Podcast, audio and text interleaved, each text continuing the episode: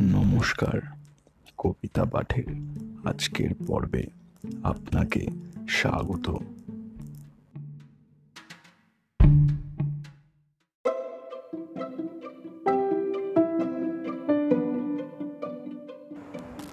আজকে আমার নিবেদন কবি সুকুমার রায়ের বিখ্যাত চির নতুন কবিতা, হুঁকো মুখো হ্যাংলা।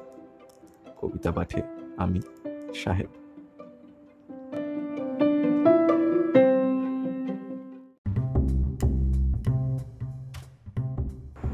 হুঁকো মুখো হ্যাংলা, বাড়ি তার বাংলা, মুখে তার হাসি নাই, দেখেছ?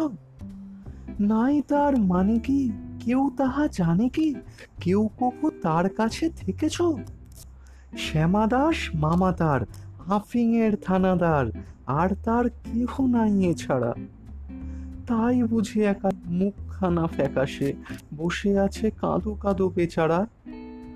থপ থপ পায়েসে নাস্ত যে আয়েসে গাল ভরা ছিল তার ফুর্তি। গাইতো সে সারাদিন সারে গামা টিন টিন আহ্লাদে গদ গদ মূর্তি। ওই তো সে দুপুরে, বসে ওই উপরে, খাচ্ছিল কাঁচকলা চটকে। এর মাঝে হলো কি, মামা তার মুলো কি, অথবা কি ঠ্যাং গেল মুটকে? মুখো মুখো হেঁকে কয়, আরে দূর, তা তো নয়, দেখছ না কীরকম চিন্তা? মাছি মারা ফোন দিয়ে, যত ভাবি মন দিয়ে, ভেবে ভেবে কেটে যায় দিনটা। বসে যদি ডাইনে, লেখে মোর আইনে, এই লেজে মাছি মারি ত্রস্ত। বামে যদি বসে তাও নহি আমি পিছ পাও, এই লেজে আছে তার অস্ত্র।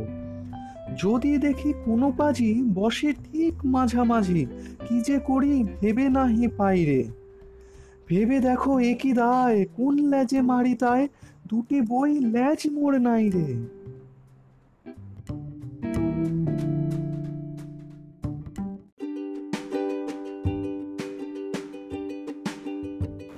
শ্রোতা বন্ধুদের কাছে অনুরোধ, অবশ্যই জানিও কেমন লাগছে আমার কবিতা পাঠ।